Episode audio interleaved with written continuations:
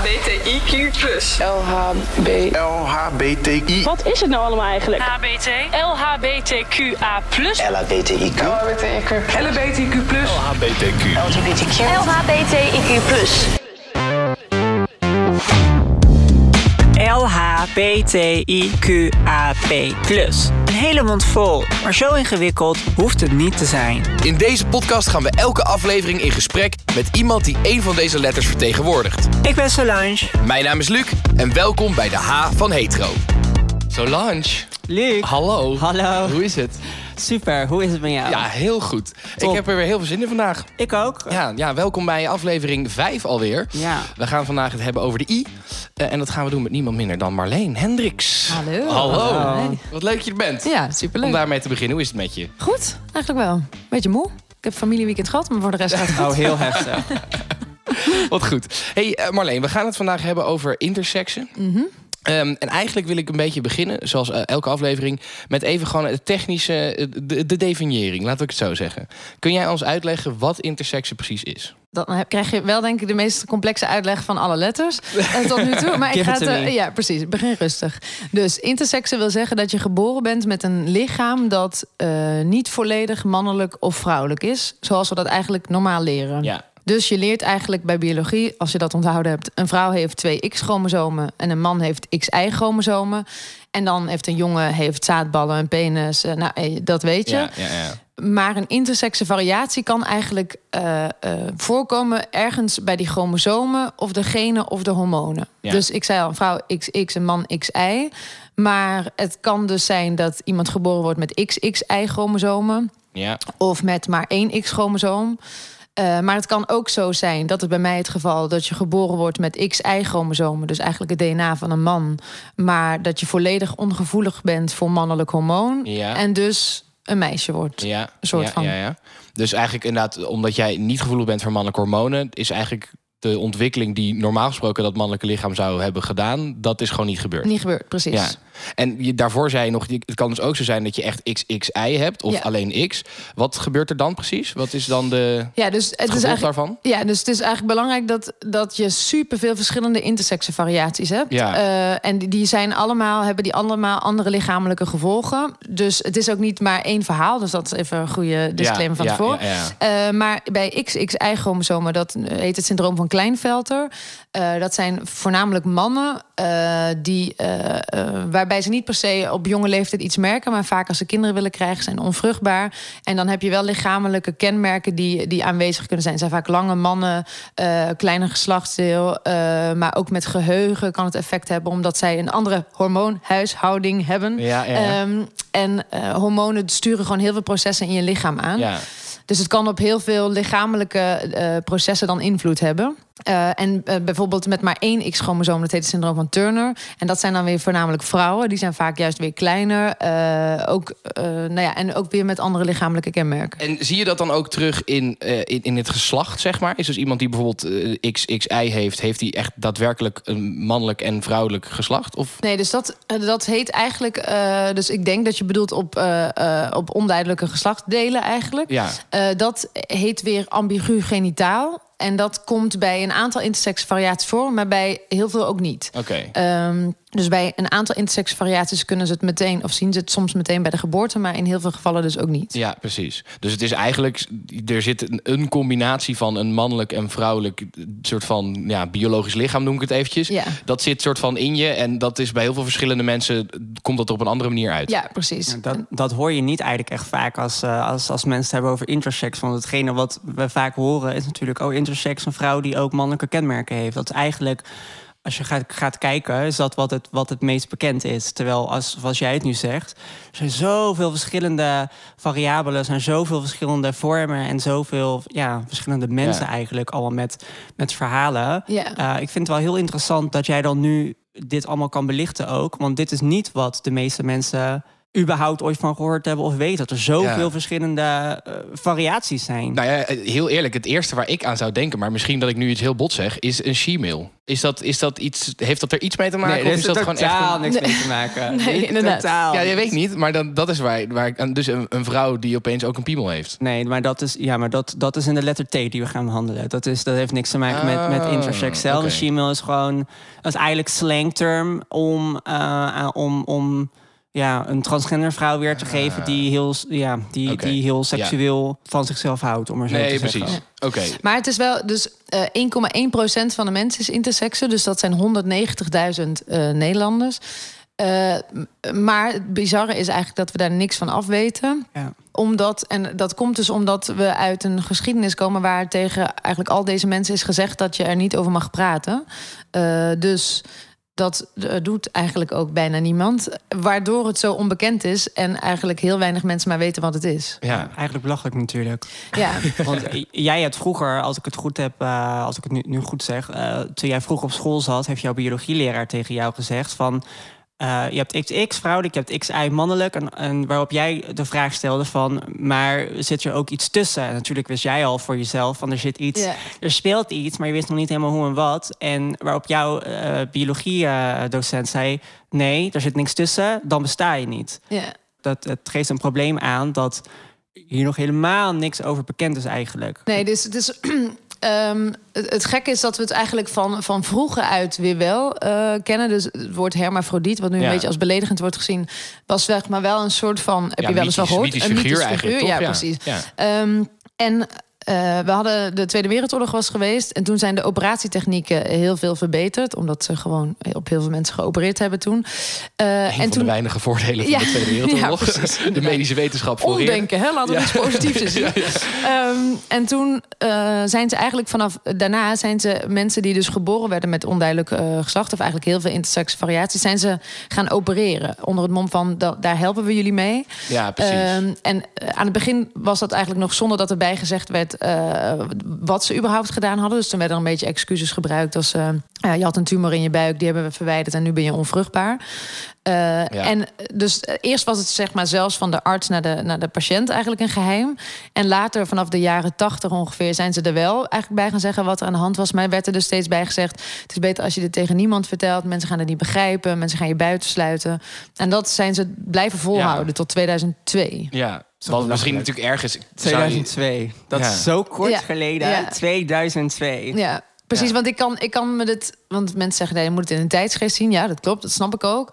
Maar ik, in de jaren 50, 60 of een verhaal uit de jaren 50 of 60, daar, daar kan ik die geheimhouding nog in plaatsen of zo. Maar inderdaad, in 2002 nog, ja, dat, dat vind ik ook onbegrijpelijk. Ja, maar dat is natuurlijk ja, wat, wat je zegt. Ik kan me het me ergens voorstellen dat, dat je als arts denkt van... ik help iemand door te zeggen... hey, houd maar voor jezelf, want de samenleving gaat dit niet accepteren. Dus ik kan me ergens ook wel voorstellen dat dat niet uit kwade bedoeling is, zeg maar. Nee, maar ik, ik denk ook dat geen, geen enkele arts handelt vanuit, eh, vanuit kwade bedoelingen. Nee. Eh, dus ik denk dat ook zeker. Alleen het gaat wel uit zeg maar, ons idee van, van gender. Wat een man of wat een vrouw is, staat niet per se vast. Of zo. Ook als je naar de geschiedenis kijkt. eh, roze was eh, twee eeuwen geleden echt een mannelijke Ja. kleur. Ja, en nu is dat echt- meisjeskleur, ja. Precies. Dus. En dat dus zulke dingen bewegen. En ik denk wel, dit is iets, wij komen als intersex-mensen eigenlijk allemaal in het ziekenhuis terecht.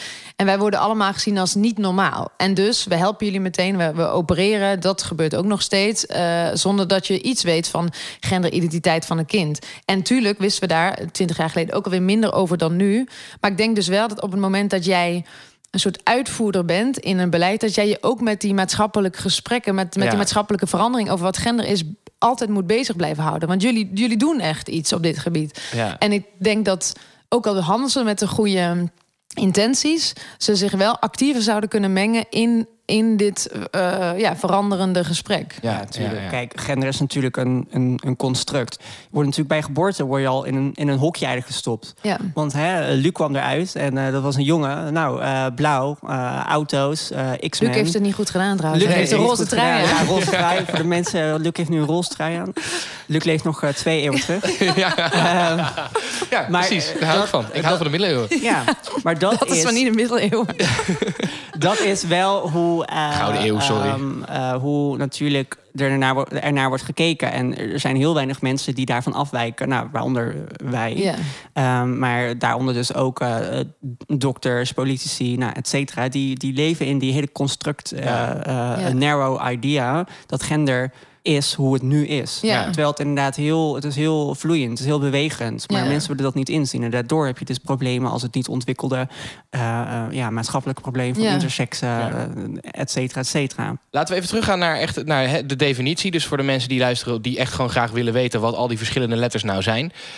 Even in het kort nog één keer. Dus intersexen, dat zijn dus mensen die eigenlijk van zowel mannelijk als vrouwelijk eigenschappen hebben, noem ik het eventjes. Ja, dus het is ma- makkelijk. eh intersex gaat echt over iets lichamelijks. Dus een lichaam hebben dat, dat nog volledig man, nog volledig vrouw is. Ja. En als ik het dan eens even eh, afzet tegen transgender, waarbij het dus meer gaat over eh, eh, je niet voelen zoals Ja, je precies. lichaam. Ja. Oké, oké. En laten we dan even naar jou toe gaan. Hoe is het, hoe is het bij jou precies gegaan? Want jij zei net al, er zijn veel verschillende soorten het intersexen. Hoe is het bij jou? Ik ben geboren met XY-chromosomen. Mijn, mijn variatie heet androgeen ongevoeligheidssyndroom. Ja. Dus dat wil zeggen dat ik ongevoelig ben voor mannelijk hormoon. Dus eh, eh, XY-chromosomen. eh, en eh, eh, dan na zes weken na de bevruchting... dan start de hormoonproductie. Maar mijn lichaam reageerde niet op dat mannelijk hormoon. Ehm, maar iedere normale man heeft ook een beetje vrouwelijk hormoon in zich. En iedere normale vrouw ook een beetje mannelijk hormoon. Daar Ja. komt ook zwaar en schaar, maar bijvoorbeeld bij vrouwen vandaan. Ja. Dus mijn lichaam reageerde niet op het mannelijk hormoon. En is zich toen gaan ontwikkelen met dat beetje vrouwelijk hormoon wat er was. Ja. Dus toen ben ik eh, aan de buitenkant een meisje geworden. Eh, dus bij de geboorte was ik ook gewoon meisje. Was eigenlijk niks aan de hand.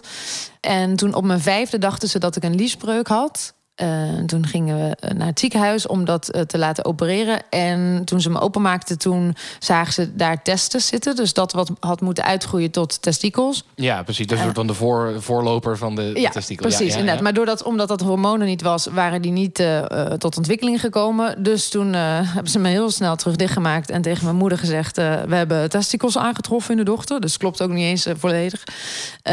En toen ben ik naar het gespecialiseerd ziekenhuis doorgestuurd en daar kwam eigenlijk dit verhaal erachter, eruit. En toen zagen ze dus ook dat ik geen baarmoeder, geen eierstokken eh, had. Dus eigenlijk nou, niet zoveel van binnen, behalve dus die testes. Er zit niet zoveel in eigenlijk.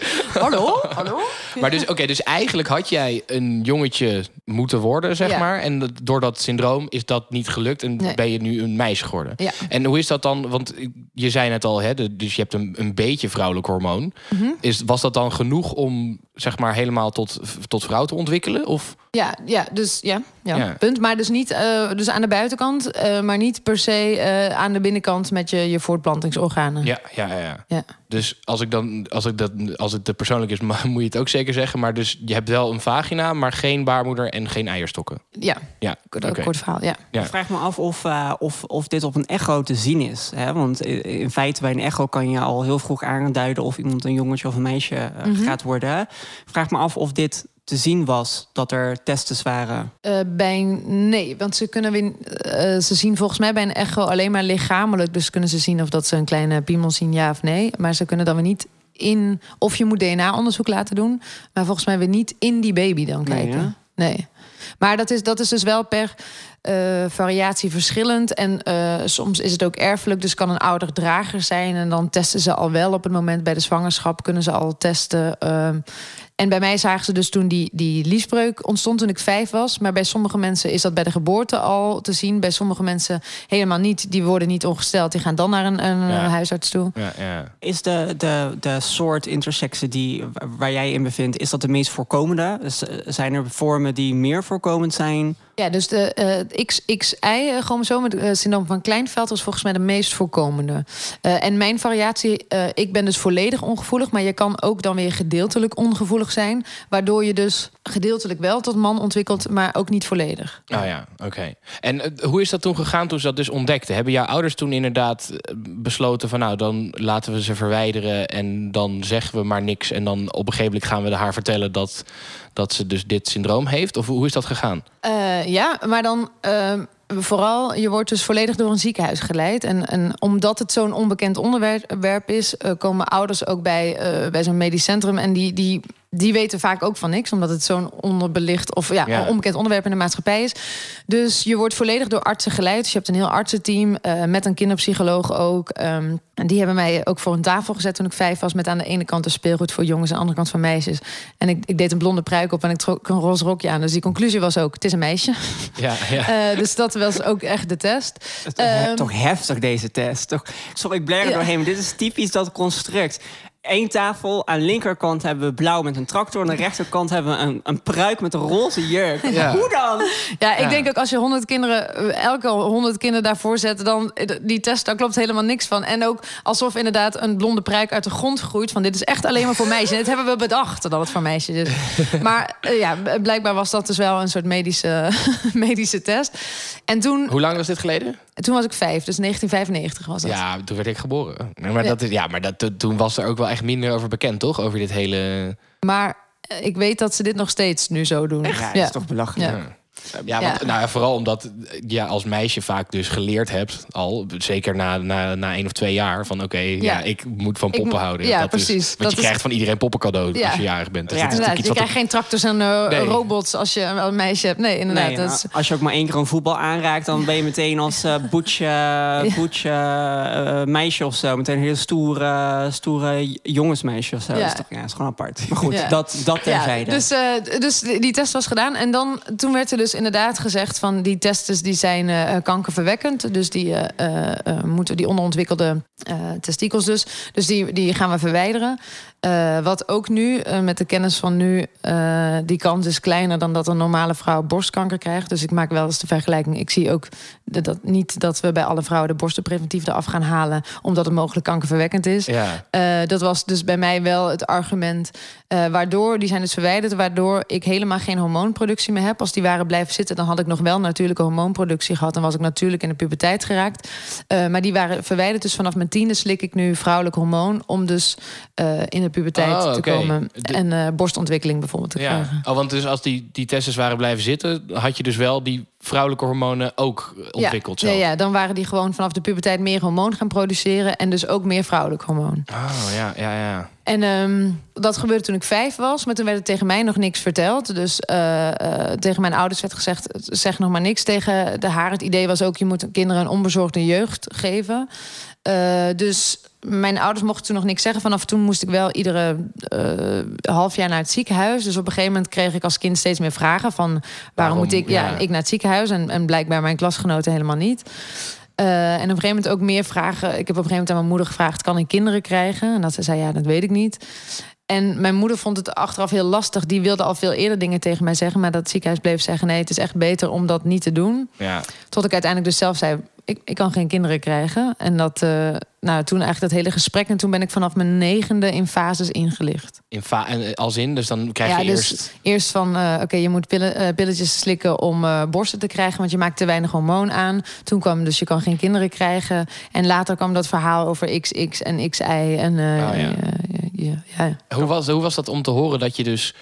Want ik ga er dan vanuit dat je je wel ook echt een meisje voelde. Hoe was het om dan te horen dat je dus biologisch gezien eigenlijk een jongetje was? Eh, gek of zo. Of al moet ik zeggen dat ik toen meer een soort van oké, eh, whatever was. Eh, totdat je dus pas bij, eh, bij biologie eigenlijk op school daar meer over krijgt. En dan dus inderdaad, ik, want ik kreeg er ook steeds bij te horen. Je, je mag hier tegen niemand over praten, want ze gaan het niet begrijpen. Dus dat ik inderdaad bij biologie die, in verkapte vorm die vraag stelde. En dat hij zei, nee, dat bestaat niet. Dus dat ik dacht, oh ja, dit is, dit is inderdaad wel echt gek als mijn biologiedocent hier niets van af weet.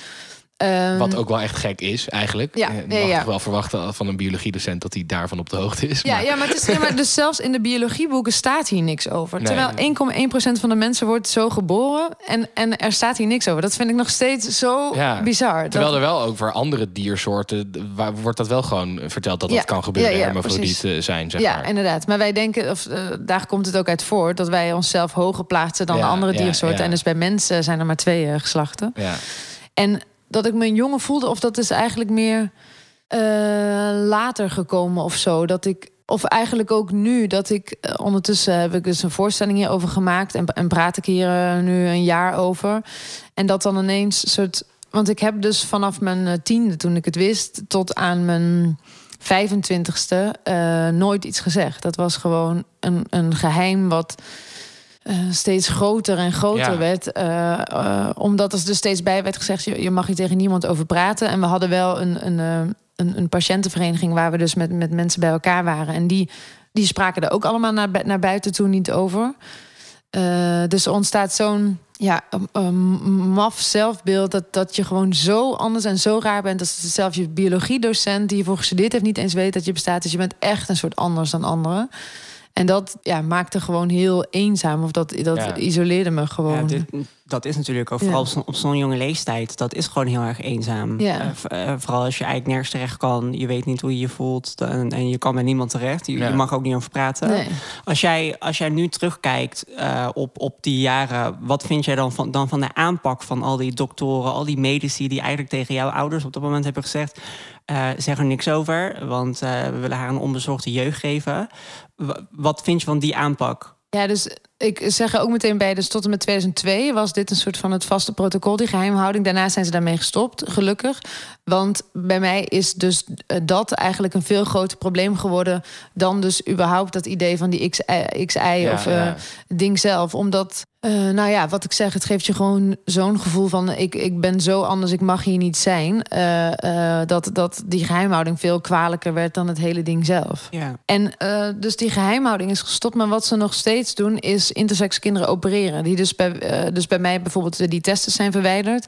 Ehm, maar ook eh, als dus een uh, ambigu genitaal, het, het geslacht onduidelijk is, is dat eigenlijk nog steeds eh, heel vaak geopereerd wordt door het ziekenhuis, tot het een of het ander, zonder dat je enig idee hebt van wat die, die de, de genderidentiteit van het kind is. Dat je gender groter is dan alleen je geslachtsdelen. Ja. Eh, en dat is super heftig, omdat die kinderen daar helemaal zelf nog geen stem in hebben op die leeftijd. En ik denk dat we daar ook van af moeten. Maar tegelijkertijd vraagt dat van die ouders en die kinderen wel ook best wel wat. Want we weten in de maatschappij, maatschappij hier nog best wel weinig over. Eh, dus het vraagt ook wat van die ouders en die kinderen om in zo'n onwetende maatschappij je kind zo op te, Ja. te voeden. Ja, Ja. super heftig. Wat, wat, wat zorgt er uiteindelijk voor dat jij dat geheim houden, dat je daarmee bent gestopt en dat je het wel bent gaan vertellen aan mensen? Nou, eigenlijk vooral omdat ik zelf gewoon niet meer door kon. Eh, eh, da- dat ik zo op slot zat en ook in het aangaan van relaties, dat ik dat, ik dat zo eh, niet durfde en ehm, nou ja, gewoon niet meer wist wat ik met mezelf eigenlijk aan moest. Dat ik dat met therapie en uiteindelijk het moest gaan zien als ik, ik was dit gewoon helemaal geworden. Ik dacht ook in het aangaan van relaties van ik had een soort buitenkant die was dan leuk, maar ik dacht je weet echt niet op het moment dat je mij leert kennen, dan, dan wil je mij echt niet meer. Ja. Dus ik was het echt gaan zien als een soort ding wat helemaal ja, in mij zat en zo groot dat er niks anders meer was. En dat ik moest zien van, oh ja, er zijn mensen kunnen jou wel leuk vinden, ook zonder dat ze dit weten. Eh, want het is een van de dingen naast nog heel veel andere eigenschappen die jij hebt.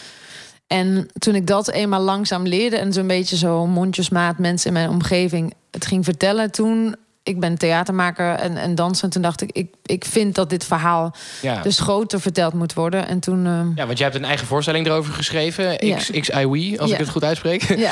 Vertel eens even kort, hoe, hoe, wat, wat doe je daarmee? Hoe, hoe probeer je daar nu mee verandering te maken? Ja, dus eh, ik dacht, ik wil mijn eigen verhaal vertellen. Maar ik dacht ook meteen, ik wil niet alleen mijn eigen verhaal vertellen, maar ook van meer mensen. Dus ik heb een solovoorstelling XYI en een groepsvoorstelling XYWE. En voor die groepsvoorstelling heb ik dus eh, vijf andere intersexe mensen gevonden van eh, 18 tot 80 jaar.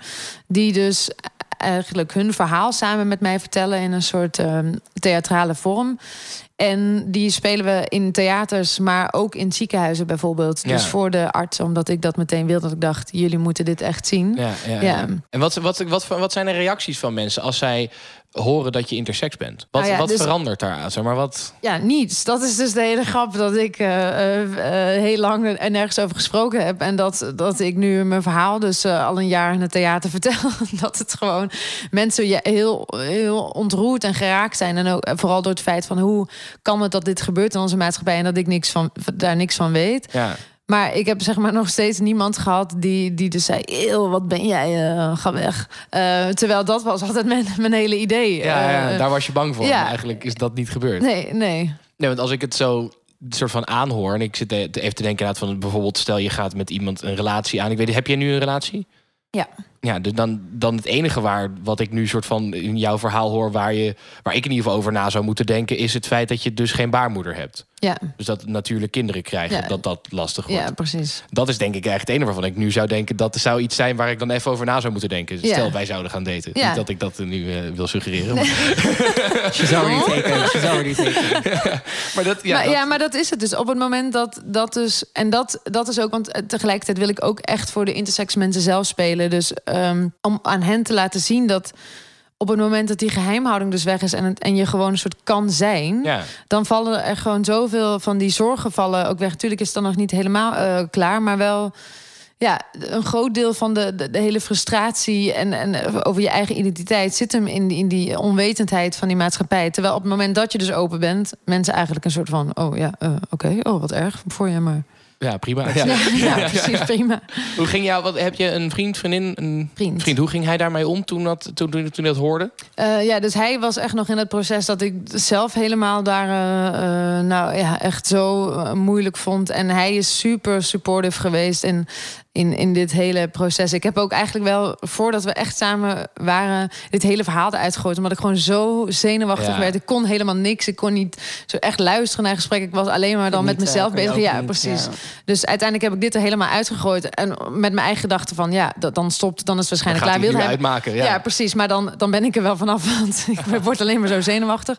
En toen was hij super lief. En ging hij er van alles over opzoeken. En, en was hij juist eigenlijk heel geïnteresseerd. En hij heeft mij heel erg bijgestaan in. Het is de eerste keer dat ik een voorstelling ging doen. Toen dacht ik ineens twee weken van tevoren. Oh, wacht, mijn eigen ooms en tantes. En mm, nog niemand weet het. Ik moet op, misschien op, op, op social media even een soort coming out doen. En dat ik vervolgens dacht, nee, dit durf ik, dit durf ik echt niet. En dat hij uiteindelijk de achtergrond, je gaat nu op enter drukken. Ehm, want het is gewoon oké. Ehm, ja, dus heel fijn eigenlijk daarin. Want eh, hoe lang heb je nu een relatie? Acht jaar. Acht jaar al. Ja, Jezus. Zo. maar gewoon allemaal old. Ja. Acht jaar. Oh, maar dit, Ja. dit, dit is wel heel, heel bijzonder dan. Want eigenlijk, eh, het, het- hij heeft Ja. alles meegemaakt ook, ook van, van jouw hele reis Ja. er, er naartoe. En, en ja, echt van volledige geheimhouding. Ja, ja, ja. ja, dat is ook grappig. Want inderdaad, als ik daar nu over nadenk, die eerste keren, die waren natuurlijk zo heftig ook. Of dat ik eh, zijn ouders of zo iets ging vertellen. En dan was ik gewoon een hele avond, drie uur lang, zat ik helemaal strak van de zenuwen. En dan Ja. durfde ik niks te zeggen. En uiteindelijk moest ik alleen maar zo hard huilen. Tot aan inderdaad nu in het theater. Eh, dat hele verhaal voor allemaal onbekende mensen. Zeg maar. Ja. Ja, wel, Wel mooi. wel goede stappen gemaakt Ja. wat dat. Ja, Ja, ja. absoluut. Maar wel, wel mooi dat dit ontwikkelingen zijn. Eh, hoe, hoe, hoe is nu de verstandhouding tussen jou en jouw ouders eigenlijk? Ik kan me ook voorstellen dat dat natuurlijk heel emotioneel is geweest voor jou vroeger, toen je Ja. opgroeide. Dat eigenlijk ja, je familie, eh, ja, je vader en moeder, die geven eigenlijk aan van, nou, we willen het geheim houden wat jij bent.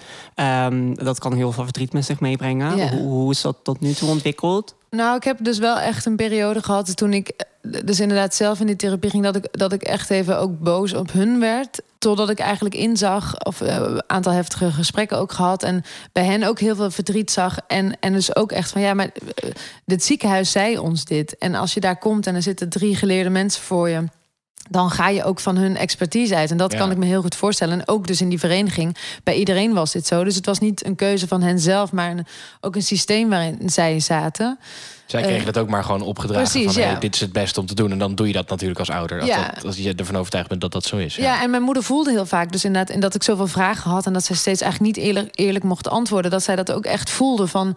ehm, ik wil eigenlijk Ja. wel open zijn. En dan ging ze steeds terug naar het ziekenhuis... en zei steeds, nee, dat mag niet. En toen had ik dus vorig jaar... Mijn eigenlijk dat er dus inderdaad zo'n institutioneel soort van geheimhoudingsplicht is geweest. Ja, tot inderdaad. 2002 kennelijk. Ja. ja, dus dat is, vind ik ook echt eh, ja, bizar om te, dat te beseffen. ja, ja. En toen had ik vorig jaar... eh, eh, mijn voorstelling was eerst een afstudeervoorstelling op school. En toen dacht ik ineens... oh ja, maar als mijn ouders in het publiek gaan zitten... dan denk ik niet dat ik dat, dat trek. En, en andersom denk ik ook niet dat dat voor hen ook zo heftig is. Dus toen ben ik eigenlijk een week voor de voorstelling naar hen toe gegaan... En heb ik eigenlijk de hele voorstelling doorgenomen. En dat was ook een soort heel mooi gesprek en ook wel heel emotioneel. Dat er bij hun ook weer verhalen naar boven kwamen die ik, die ik nog nooit gehoord had. En uiteindelijk waren, kwamen zij dus kijken. En het was de voorstelling met de andere personen ook. En toen waren ze ook zo trots dat ik hen geholpen had in dit verhaal. Dus Ja. het is nu gewoon ja, begrijpen we daar elkaar wel in. Ja, absoluut. Dus nu zijn er wel gewoon mooie stappen dan eh, daarin gemaakt. Ja. Ja. Hey, en als we gaan kijken naar, eh, naar, naar het toekomstbeeld, dus eigenlijk later, eh, ehm, eh, het is nu 2021, hè, vanaf 2002 zijn we een stap vooruit gegaan. Maar wat hoop jij vooral op dat er in de toekomst gaat gebeuren voor intersex personen, vooral vanuit medische kant, maar ook vanuit persoonlijke kant? Waar hoop je op? Nou, dus die operaties waar ik het over had. Ik denk dat het eh, heel verstandig is om, eh, om daar mee te gaan stoppen. Of die vraag heb ik ook eh, in februari bij het lijsttrekkersdebat gesteld. Bij het COC regenboogdebat. En daar hebben in principe alle lijsttrekkers toen ja op gezegd op een verbod. Dat moet nu ja, een vorm krijgen. Hoe ziet dat eruit? Vanaf wanneer mag er wel geopereerd worden? Want nou, zoals je weet bij de transgenderzorg eh, is dat ook een heel bizar systeem met lange wachtlijsten. Heel lang wachten tot ze iets eh, gaan Ja. doen. Ja. Eh, Dus dat moet het denk ik ook niet zijn. Maar dat, dat opereren zonder dat een kind daar een stem in heeft, moet ook weg. Maar tegelijkertijd, zoals ik al zei, dan moet er ook maatschappelijk meer kennis hierover komen. Dat het voor die kinderen ook oké wordt om als intersexe kind op te groeien. Ik wil ook helemaal niet zeggen dat je als kind dat dan aan de buitenwereld moet delen. Als jij gewoon Tuurlijk, tuurlijk. zegt, ik wil gewoon als jongen door het leven en dat niemand iets weet, ook prima. Ja. En dat dus die, die, dat de intersexe mensen zelf een soort. Dat ze, ze hoeven mij niet allemaal te doen wat ik doe, op een podium gaan staan of whatever. Maar dat ze wel daar een keuze in hebben. En dat ze dat zwijgen niet meer. eh, niet meer hoeven hoeven te, ondergaan. Ja. Ja. nee, want maar kijk, het is, het, het is heel uitzonderlijk dat jij wel het voortouw hebt genomen om, om, om daar in- ja, voor jou, vooral voor jouw leven heel open over te zijn. Dat brengt natuurlijk wel heel veel meer voor nieuwere generaties. Ehm, het zou natuurlijk super mooi zijn als jij met, met je hele theaterstuk hiermee veel meer kan doen. En, en dit ook veel meer in het, in het licht kan brengen. Ja. Ik denk dat dat ook wel natuurlijk het doel is geweest met het hele opzetten hiervan. als ja, het goed precies. zeg. Ja, ja, zeker. Want dat, nou ja, dus en in het theater, maar we hebben ook een soort, eh, eigenlijk niet alleen ik, maar ook mijn spelers in de media, ondertussen hier heel veel over gesproken. Ehm, om eigenlijk super breed deze kennis hierover te krijgen. Dat we gewoon moeten leren dat wat we vergeten zijn, dat er meer is dan alleen een, Ja. man of een vrouw. Ja, en wat er bekend is. Ja. en tegelijkertijd denk ik dat het dan dus ook helpt voor eh, de andere letters in het rijtje. Dat lichamelijk klopt het dan niet eens. Ons idee dat je man of vrouw eh, bent. Dus het hele, dat hele heteronormatieve idee. Dus als het lichamelijk al niet eens klopt, eh, laat staan dan dat er nog meer allerlei variaties Ja. van hoe je je voelt of, of je, je geaardheid. eh. Ja, want daar was ik nou nog wel ben- benieuwd naar. Hoe is dat bij jou? Is de, heeft het feit dat je dus intersekse bent nog invloed gehad op jouw genderidentiteit? Nou, ik zei altijd heel stellig nee. Ik ben gewoon een, een vrouw. Ehm, maar ik merk dus nu eh, dat ik hem moeilijker te beantwoorden vind. En misschien is dat gewoon omdat je er meer over nadenkt. Als ik aan jou vraag, eh, voel jij je man? Dan moet je ook ineens heel erg gaan nadenken. Want dat doe je eigenlijk niet zoveel. Of, Ja, nou ja, ik zou denk ik wel gewoon ja antwoorden eigenlijk. en waarom dan? Eh, ja, dat heeft denk ik te maken met ook gewoon de, je, je lichamelijke kenmerken. Waarvan, waarin, waarin ik herken dat ik een man ben.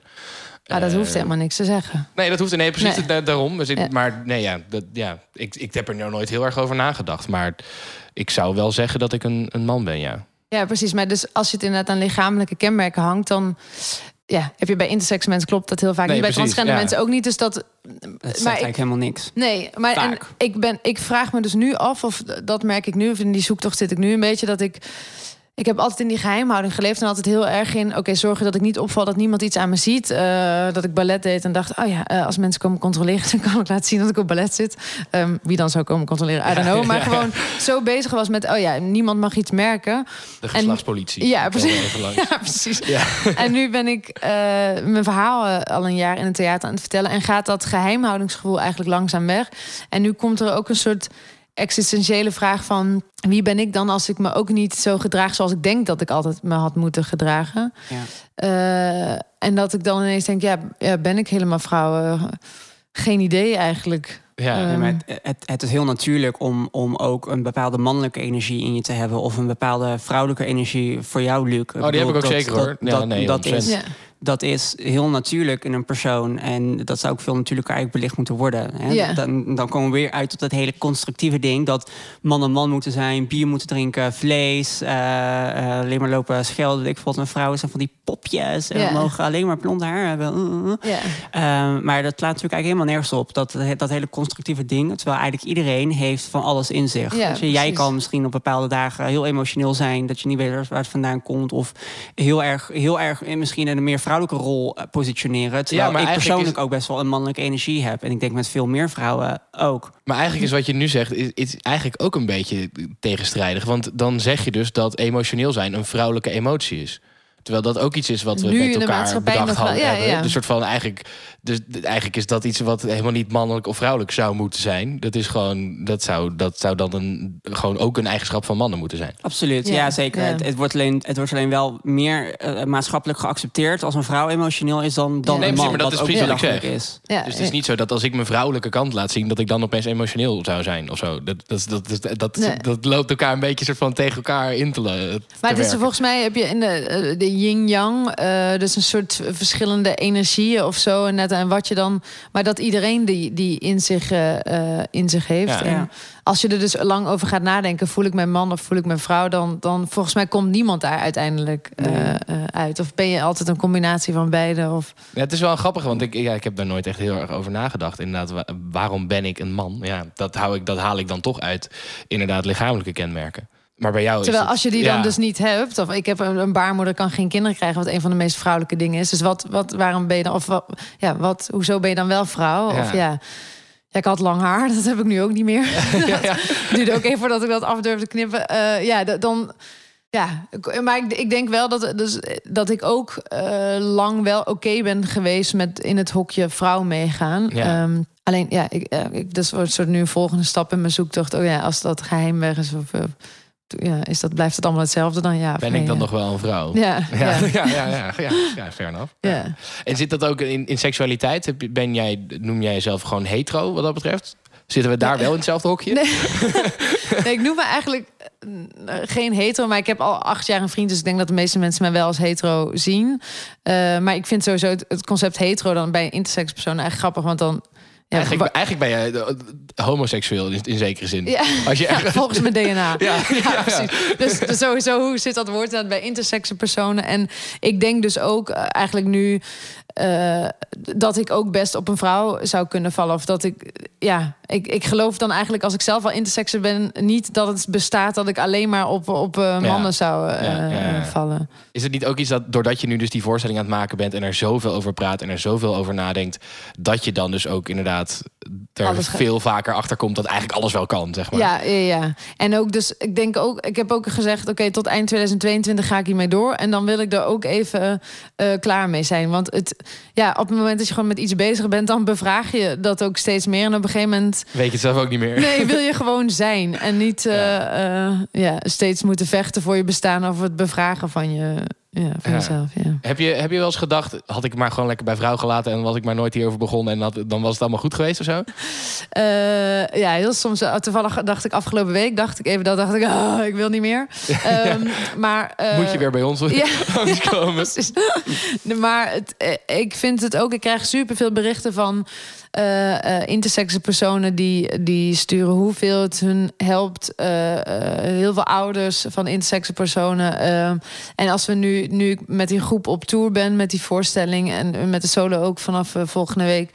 Ja, je ziet ook wel echt iets veranderen. En je, en je krijgt reacties terug van mensen die er nog nooit van gehoord hebben. En denken, hoe kan het dat ik hier nog nooit van gehoord heb? Je ziet dat het intersexe mensen helpt. En dat ja, geeft, vind ik ook gewoon super fijn dat Ja, je dat, dat effect voor. heeft. Ja, ja, ja, Ja, precies. daar, daar zou je het ook voor, ook voor moeten doen natuurlijk. Om meer, Ja. meer, ja, om meer awareness te creëren en ervoor Ja. te zorgen dat uiteindelijk kinderen niet meer hoeven op te groeien zoals jij dat deed. Ja, precies. Want het is denk ik makkelijker om gewoon te zijn. Maar ik dacht ook, ja, ik heb een vak waarmee ik het kan doen, theater. Ik heb ook, eh, nou, ik heb andere eh, dingen waar ik wel goed in ben. Dus ik, ik kan dit vertellen. Dan, dan wil ik daar Ja. anderen inderdaad heel graag eh, mee helpen. Wat Ja, is de, als je dus inderdaad mensen probeert te informeren, zoals dat zo mooi heet, eh, wat, is, wat is de belangrijkste les die jij eigenlijk daar vaak meegeeft? Ja, dat er, dat er meer is dan eh, alleen man en vrouw. Ehm, en, en nou ja, dus ik- die die gender reveal parties bijvoorbeeld. ehm, ja, dat, je,